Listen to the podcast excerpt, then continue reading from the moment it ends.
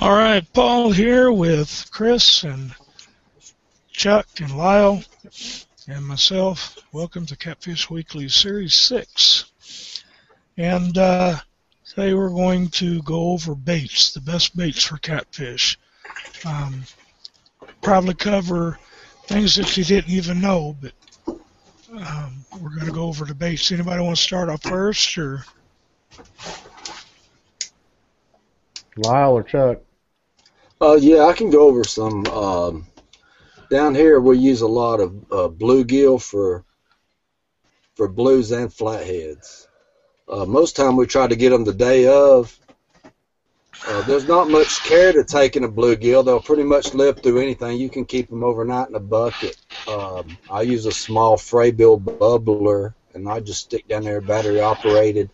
Uh, not go fishing for two days, and I'll still have have them lively and ready to go if you keep the water um, you know if it's real hot just keep ice in it or whatever. But that seems to be the best bait down here. We try uh, in this river skipjack get natural. Uh, i've soaked skipjack straight up next to bluegill. Uh, some nights i hadn't got a bite on skipjack and bluegills just tear them up. So um, a lot of people say skipjack does really good in bodies of water that uh, they're not natural to, but I don't really find that true here in the Coosa. I cut carp seems to work a lot better. But the days that we go fishing, we go ahead and try to get our baits that day. Um, so we'll go out and we'll do a whole different little fishing trip. We won't even have our catfish stuff with us. We'll I'm right here on the lake. We'll jump in the boat. We'll go get our bluegill. I'll bring the net with us in case we're not able to get the bluegill. Um, we have to use rod and reel here for our bluegill. Uh, we can't use a throw net. Uh, we can't hardly use any other species um, of game type fish other than bluegill. Um, so we'll have to go out and we'll have to do our little brim fishing trip catch our bluegill on rod and reel, come back in. Um, if we don't get get our bluegill, we'll have to throw the net a couple of times, which shad's usually pretty easy to get. The the larger ones that are uh, 10 inches long or sometimes longer, they're a lot harder to get. But a lot of times it's the last resort. But we usually always have live bait when we go out flathead fishing at night. And anything that's left over from our flathead trip, we go ahead and um, put them in Ziploc bag, freeze them up, have our last resort, uh, go out blue fishing or whatever. Uh, when I go out catching shad, the the best secret that I've learned to keep them alive and keep them lively is to have a a round bait tank and a round transfer tank by a transfer tank, what I mean is the intermediate storage to put them in that you dump the net in uh, when you pull them out of the water. That inter, that transfer tank, they can go ahead and regurgitate, get rid of waste, get rid of some of the slime coat and stuff that causes the toxins in the water.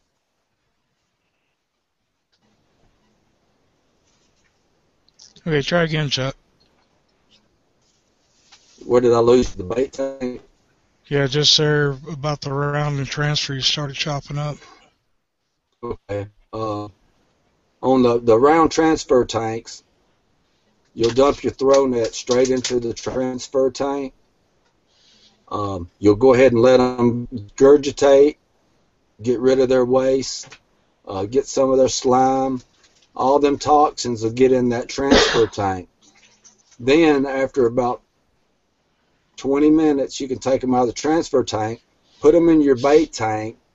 Um, after you've got your aerator going, uh, all this, uh, and they'll live, and they're a lot more lively than if you dump them straight in your uh, bait tank. A round bait tank helps a lot because the shad, they want to gather in the corner. Um, and by them gathering in the corner, they're they're bumping their noses against it, and they're taking each other's oxygen away.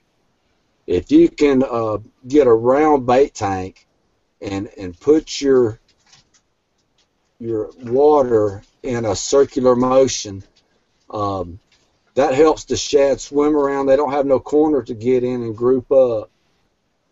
Uh, and most of the time they'll last. If you can keep the water at a, a pretty cool temperature, they can last about all night and they're still lively when you put them on the hook. Um, another thing I do if I have to resort for shad, if I cannot get the bluegills we need, um, or small size carp, which we'll catch on dough baits or get them in the net. Um, I'll use the smaller shad and I'll put two on a hook. I will hook them behind the dorsal fin um, where they're facing away from each other. And what this does, it causes a larger bait presentation uh, for viewing and it causes a larger bait presentation with vibration, which the larger fish that are targeting those vibrations of that size, uh, it brings them on in.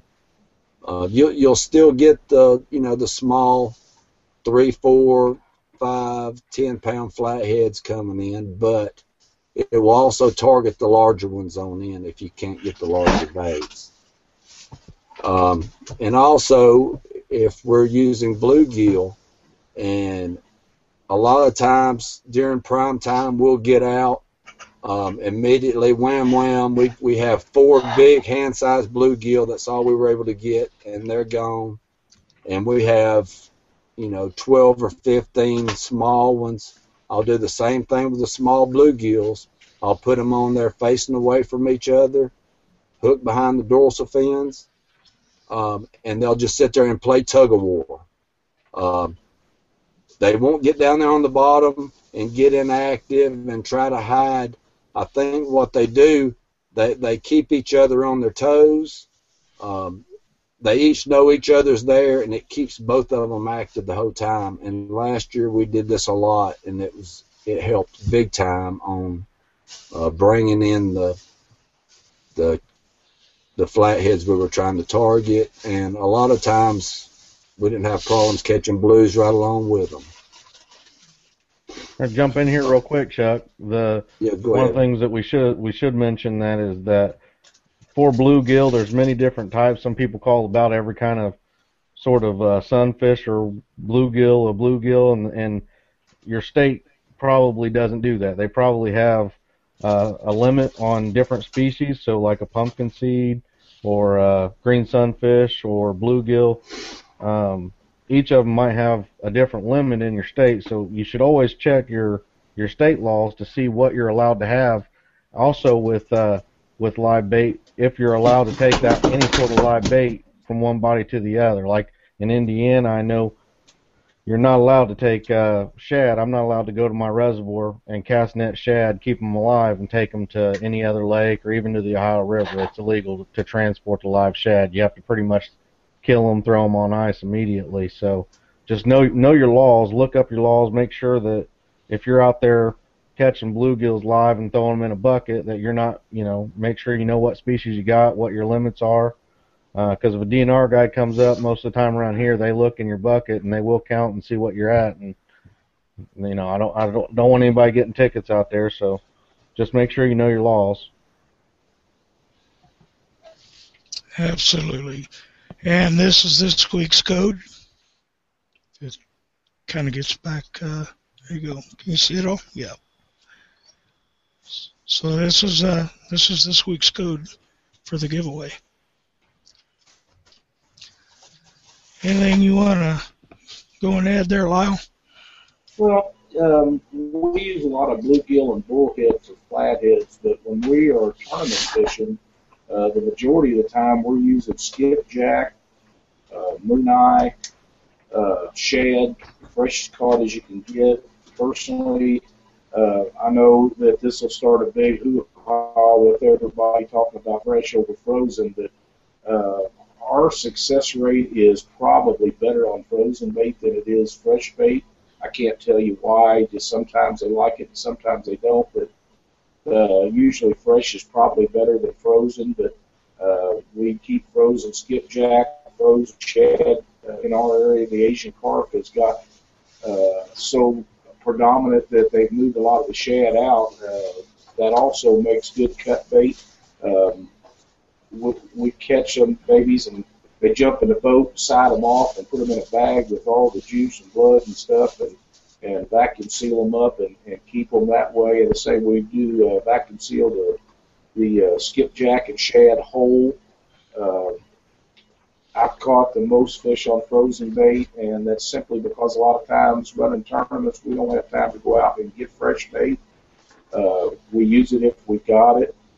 Uh, I have a pond behind my house that has nothing in it but bluegill and small bass, and when I catch the bass, I throw them up on the bank because I don't want them in there.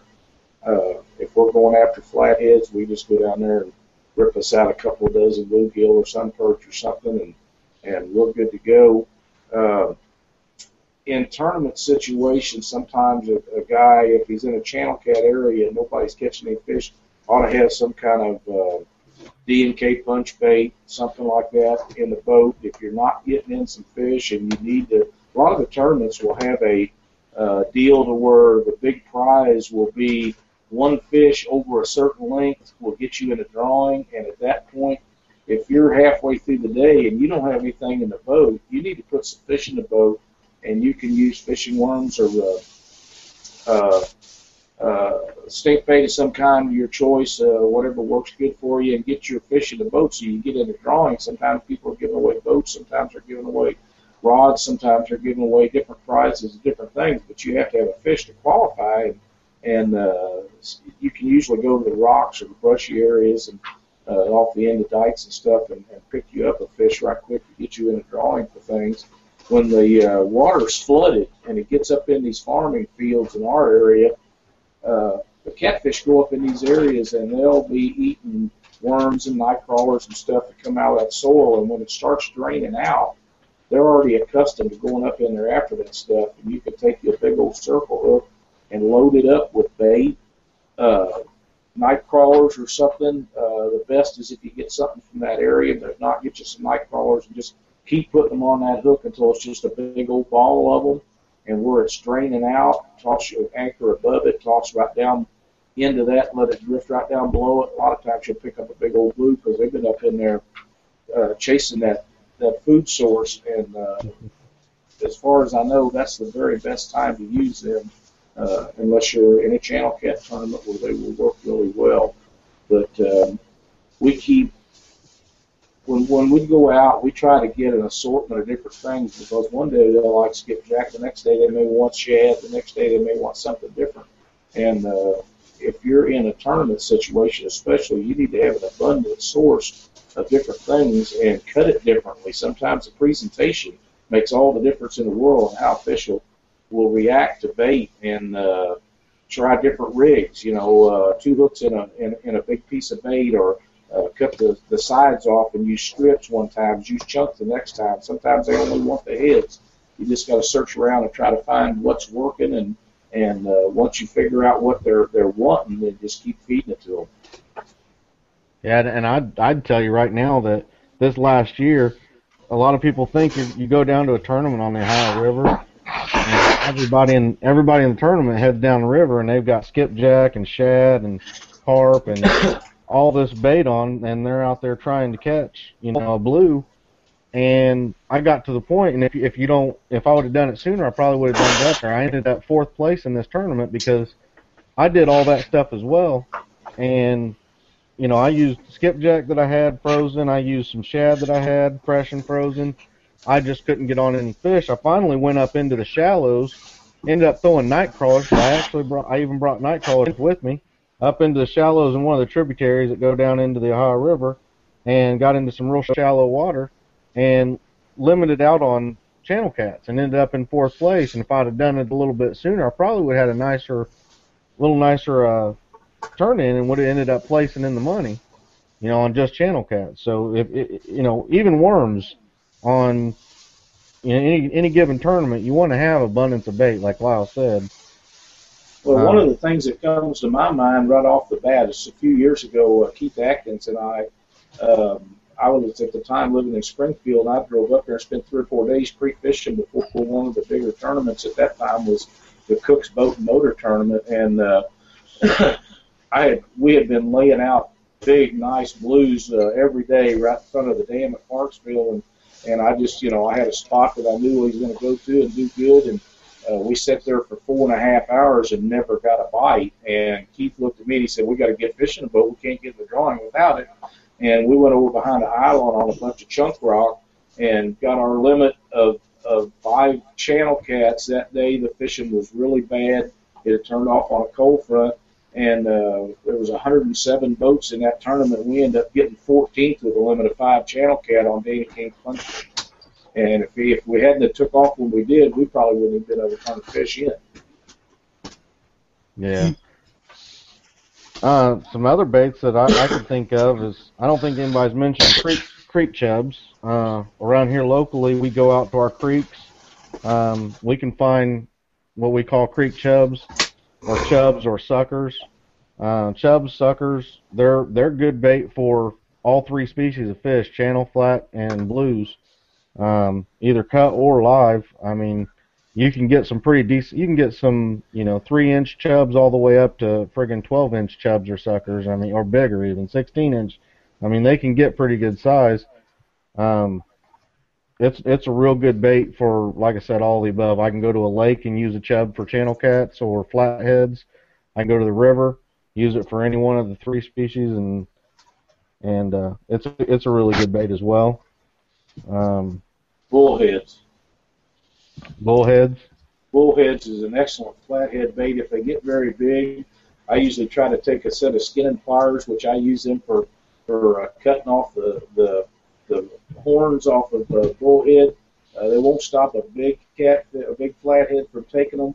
Uh, they'll take them horns and all, but the smaller ones sometimes they won't. They won't take them. You know, the five, six, seven pound flathead. I just clip them them off. Uh, I also use them to take that nasty old skipjack off my hooks when I'm done for the day too. But um, yeah, uh, bullhead's one of the great flathead baits because them babies are so aggressive, and them them bullheads are very they're like bluegill. They stay alive a long time, and, and you can keep them well. Yeah, I, I keep a little set of shears, and I, if I ever catch bullheads in my in my little creek things, I keep them as well, and I do the same thing. I take these little scissor shears that I got, and I clip off both their side fins and their dorsal top fin there, the the sharp the sharp ones that'll sting you. I, I clip all those off, you know, and, and those things, a bullhead stay alive forever. I mean, I've taken a bullhead down to the Ohio River, threw it out ten different times as I was fishing for flatheads, didn't catch anything, threw him back in my bait tank, brought him back home, put him in my bait tank at home, took him out again with me two months later at the river. You know, I mean, they just stay alive forever. So they're a real good bait to have if you can, if you can get them. Not to mention about carp, though. Um, you use all species of carp, but I'm losing my voice. But um, one thing you want to make sure is if you got an Asian carp in your boat, kill it and take it with you. You get caught with a live Asian in Illinois or Missouri, it's your butt. It's an instant ticket. Not to mention it's an invasive species anyway, and it's a good catfish bait. Guaranteed, guaranteed ticket. One thing that, that I've noticed about Asian carp, and, and you may get some argument about this also, um, for me personally, the hotter the water temperature is, the better it works.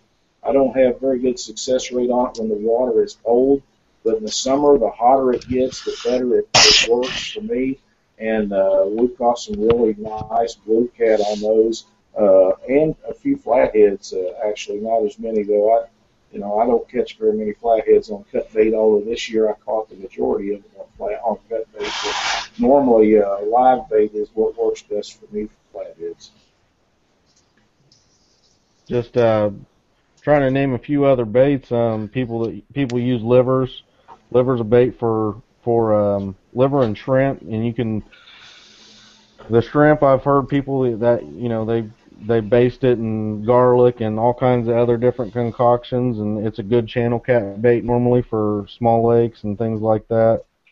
Um, beef or pork hearts are I, I've been used. They're they're a good bloody bait that's easily to be able to chunk up and take out to river or lake and use. Uh, the beef and pork livers is pretty good too. I've used those on channel cat. Hot along, dogs. along with crawfish and uh, I lived one time uh, in Missouri, and I can't remember, but I think we could use goldfish. I can't remember, but Yes, yes. A lot of people use goldfish, especially for flatheads. They work really well. Um, you use chicken gizzards. Hey, you can't get them off a hook. Yeah, well, get that's another another thing about Asian carp. The skin on them is so tough that you know if you're having problems keeping a bait on, Asian carp is an excellent choice at heavy current because you nearly got to cut it off. That's the reason for the the skinning pliers in our boat is because it is so tough that you it's a job to get it off. Uh, you actually have to nearly cut it off of any hook. It's just the toughest stuff there is. and and going back to what Chuck said, you know, it, if you're out throwing your cast net for shad or whatnot, and you get a a common carp, you know, a grass carp or whatever in your net, especially a smaller one. My biggest fish of the year this year was caught on the head of a small grass carp or common carp. So that's it's a good bait as well. You know, I mean, if you get one of them in your net and you're you're throwing for shad, don't don't toss it back out. You know, if you have a good mixture of bait on your boat, that's the best way to try to find what the fish are looking for. And you know, myself personally, personally, as far as uh, as far as uh, the way I use bait, I I don't seem to use tails very often. I, I've I've a lot of people I know don't, but I've heard there are people that love tails. My myself personally, I'll either just you know cut the tail off and throw it out, or or uh, cut the you know cut it and put the whole thing on. I'll like just cut actually just slice on the side of the bait, and if I'm baiting the thing whole, I'll just leave the whole thing on. But if I'm using any sort of cut bait or whatever, I normally cut the tail off and don't use it. I got a, another little list here. Uh, stink baits, and uh, some people believe in them, some don't. I've never caught anything but a small fish off of stink bait, but that's just me. Um, I have used catfish soap on the Missouri River in Columbia, Missouri, when I lived there. That works. Uh, cottonseed cake. Uh, me and my dad would go out, and that's that's all he'll bring, and he still catches catfish. And uh, then you got bait enhancers. You want to be kind of careful about what you get. Um, you know, the other thing you didn't talk about was uh, lures. They sometimes catch flathead. I seen uh, a lot of people the other day talking about jigging for flatheads. Yeah, I myself, I don't, I don't do it. I've, I'm, I'm not sure if anybody that I know of that even really, you know, especially in a tournament setting, I don't know of anybody that does it really, but there, there could be some. I myself don't. And I do know, after several uses from uh, Rusty Shad products at Walmart, they are absolutely worthless.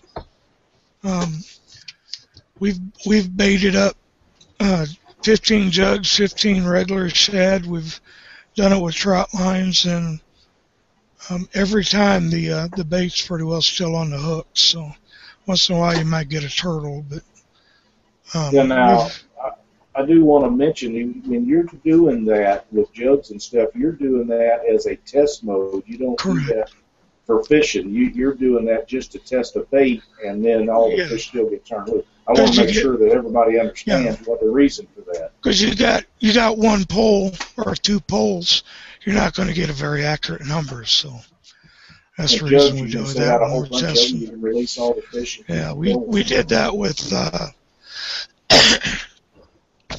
we did that with triple X and uh, 15 jugs with, 15 without.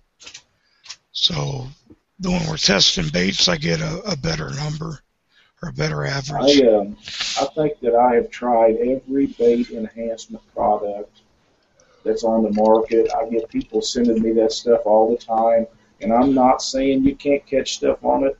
I'm just saying it's never worked for me any brand. I've tried it all. I've tried it just fun fishing, pre-fishing for tournaments. I've tried it in tournaments when the fishing was slow.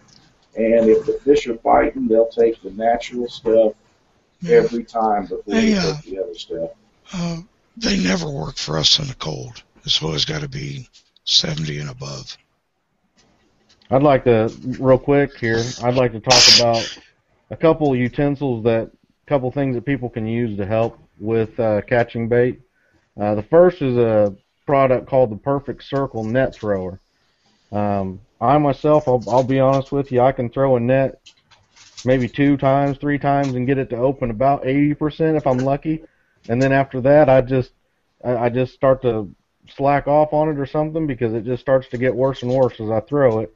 Um, I know a lot of people that have used this and that that believe in it, so it's something that I'm I'm pretty confident in recommending to get. Here's what it looks like. It's basically a uh,